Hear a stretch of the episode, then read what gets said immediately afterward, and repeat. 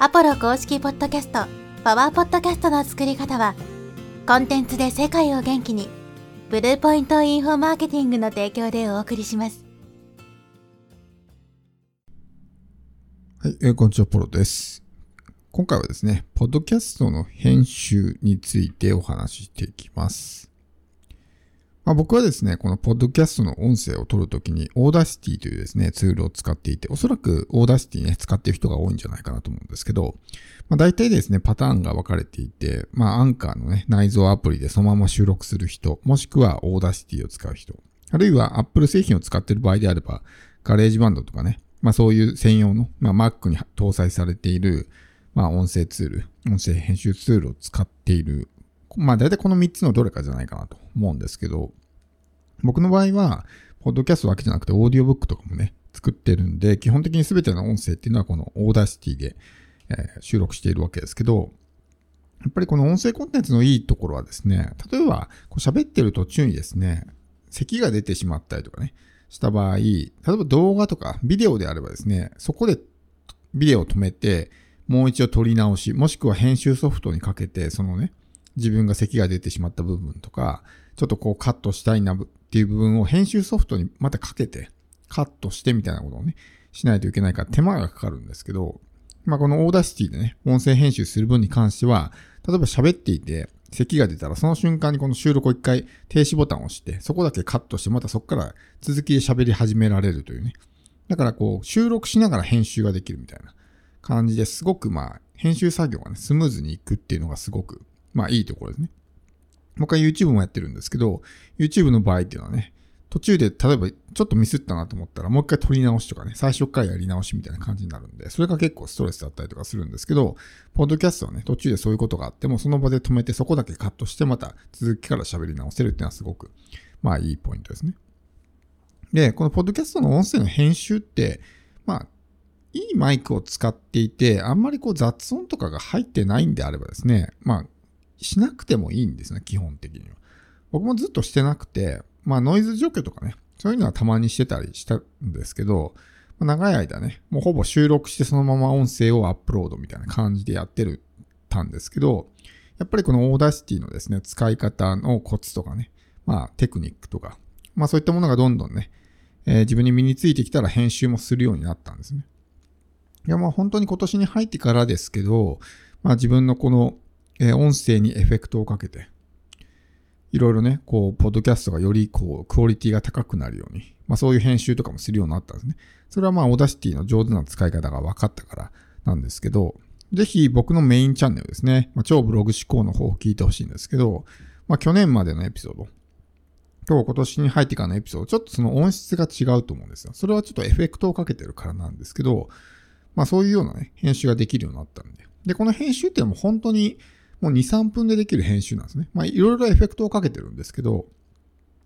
例えばコンプレッサーとかね、イコライザーとか、まああのフィルターカーブっていう風にね、呼んでた時期もあるんですけど、フィルターカーブかけたりとか、ノーマライズとかね、ノイズ除去とか、大体この4つをかけるんですけど、まあそういうようなことをね、やって音声編集をしてました。そうするとやっぱりこの声の質というかね、音質がすごく良くなるので聞き心地がいいんですね。やっぱりこのポッドキャストって耳で聞いてるんで、やっぱ耳障りのいい音が聞こえた方がね、こう心地いい状態で聞いてもらう。逆にその耳障りが悪いと、ね、聞いてもらえなくなるんで、やっぱりそういう工夫もね、必要かなと思いますし、自分が聞いているようなですね、チャンネルの音質っていうのもすごくいいので、やっぱ聞いてるだけでちょっとね、いい気分になるというか、っていうのがあるんで、まあそういう編集ね、も勉強していった方がいいかなと思うんですけど、この編集をするときの、まあ、ポイントというか気をつけた方がいい点があって、例えば、あの、フィラーワードですね。えーとか、あのーとか、まあそういうつなぎ言葉をね、多用してしまう人って、まあ、いると思うんですよ。で、その時にそのえーとか、あのーとかっていうのをカットするっていうね、ことをこの編集ツールですると思うんですけど、それは別にいいんですが、一個気をつけないといけないのはですね、編集点を入れすぎてしまうと、その、自然な感じがなくなったりするんですね。だからこの自然な感じに聞こえるっていうのはすごく大事で、変なとこで編集を入れてしまうと、不自然な感じになったりするんですね。しかもその編集点が多ければ多いほど、その流れっていうものがね、崩れてしまうので、基本的に僕たちってこう流れるように喋ってるわけじゃないですか。それを途中で切ってしまうってことは流れがそこで一旦切れるわけだから、聞いてるとちょっとおかしくなるんですよね。で一箇所二箇所であれば、そんな編集点が入ってもね、相手も気づかないぐらいかもしれないけど、そういうフィラーワードがた、ね、えー、いっぱい出てきて、で、その度に全部カットしてるっていうね、状態になると、聞いてるとなんか不自然だなっていう風になってしまったりするんですね。で、なんかそれ、こう、聞き、まあ耳心地が悪いというかね、なんか自然な感じじゃないと、なんか聞いてるのもストレスとかね、なってしまったり、あるいはちょっと話がうまく伝わらなかったりっていうのがあるんで、フィラーワードを全部編集するっていうのはあんまりおすすめじゃないですね。だから流れがおかしくなる。ちょっと不自然な感じになるんだったらフィラーワードはそこはあえて残しておいて。っていう形で、ね、やった方がむしろ自然にこう流れるように聞いてもらえるので。なので、何でもかんでもね、そういうちょっと余分な部分を切ればいいかっていうとそうではなくて、やっぱり気をつけないといけないのは自然な感じに聞こえるのかっていうところが非常に重要です。だから一旦編集をしてみて、自分で後で聞き直して、なんか変な感じになってるんだったらね、その編集はむしろやらなかった方が良かったってことになりますし、まあ、フィラーワードが入るたびにですね、編集を入れていたら、まあ、膨大なね、この編集作業が必要になったりとかするんで。であれば、そもそもそういう言葉をね、喋らないような訓練をする。まあ、過去にフィラーワードをね、使わない方法みたいなエピソードをあげましたけど、そういうような訓練をしていくと。そうすると編集の手間も減るわけですね。今後ですね、まあこのポッドキャストをやる人たちがどんどん増えてくると思うので、そうするとこの音声編集っていうスキルがですね、まあどんどんこうニーズが増えていくというか、だから今 YouTube だったら動画編集する人みたいなとこすごいニーズがあるわけじゃないですか。でも今後、まあ音声っていうところになると音声編集してくれる人みたいな感じでね、そういうニーズも出てくる。もちろんその YouTube に比べたらニーズは小さいと思いますけど、でもやっぱり一定数そういうね、音声編集してほしいとかっていう人が出てくるんで、その時にやっぱりこの音声編集ツールが使えるっていう風になっていると、一個そこでね、仕事が確保できたりとか、場合によってはそれで結構なね、収入になれば、もう音声編集の専門家みたいな感じにね、なったりとかもできるわけですね。なので、まあ、この音声編集、ある程度やっぱ勉強しておいた方がいいと思いますし、そういうニーズが出た時にね、自分が対応できるってなったら、それが一個の、まあ、マネタイズのキャッシュポイントになったりとかするので、海外とかだともうこの音声編集のね、まあ、専門の人がいたりとか、そういうとこに外注して音声編集のスタッフがね、全部編集したりとか。だからあれだけ音のクオリティが高いわけですね。みたいな感じで、まあ、ポッドキャストがかなり普及している国というかね、そういうところであれば、まあそういう、もう音声編集だけで飯を食ってるような人もね、いますし、もうポッドキャストだけで飯を食ってる。それはポッドキャストの配信者じゃなくて、ポッドキャストにまつわるような、それこそカバーアートを作る専門のね、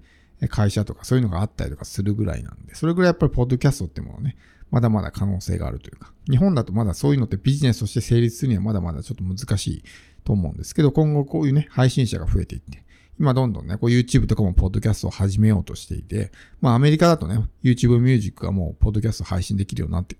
てるんですけど、それがまあ全世界的に広がっていくと、おそらく一斉にこうね、ポッドキャストを発信する人が増えてくると思うんで、で、その時に、まあそういったニーズが出てくると、まあ一個のビジネスとして成立するぐらいの市場ができたりとかね、っていう形になるんで、やっぱりこの、ただ自分が喋るだけじゃなくて、音声編集ツールを使って喋ってみる。これはやっぱりその、ポッドキャストだけじゃなくて、さっきのオーディオブックって言いましたけど、オーディオブックもやっぱり、この音声編集ツール、 Audacity とかを使って収録する方がいいと思うんですね。僕も Audacity でやってて、最初やっぱりその一発目出した時は周波数ね、ビットレートがちょっと違うので、エラーが返ってきてやり直しってなったんですけど、そのビットレートって何みたいなところから自分でね、まあ調べて、まあできるようになったんですけど、まあそういったこともね、身につきますし、あとあといろんなところでね、コンテンツを使うときに、音声編集ツール全く知らないってなるとね、そこからまた一から勉強みたいな感じになるんですけど、とりあえず使ってみる。特に Audacity に関しては、まあ、収録するだけだったら本当にボタンを押すだけなんで超簡単なんですね。録音ボタンを押して喋り始めて終わりみたいな。あとは保存みたいな感じでね、できるんで。なので、やっぱりこのね、えー、専用の音声編集ツール、 Audacity は無料で使えますから、そういうので使っていろいろ試してね、エフェクトかけたりとかするといいと思いますし、まあ僕の Udemy 講座にね、 Audacity の入門講座っていうのがあるんで、そこである程度使い方をね、解説してるんですけど、まあ本当に、あの、編集ってね、あの僕、基本的に動画編集はしてないんですけど、時間かかるから。でも音声編集はね、時間かからないからしてるんですね。でやっぱりその音質が良くなるとね、まあ自分の気分的にもちょっと気分が良くなりますし、まあクオリティがね、なんかちょっと上がってるような感じがするんで、まあ、ぜひね、この音声編集、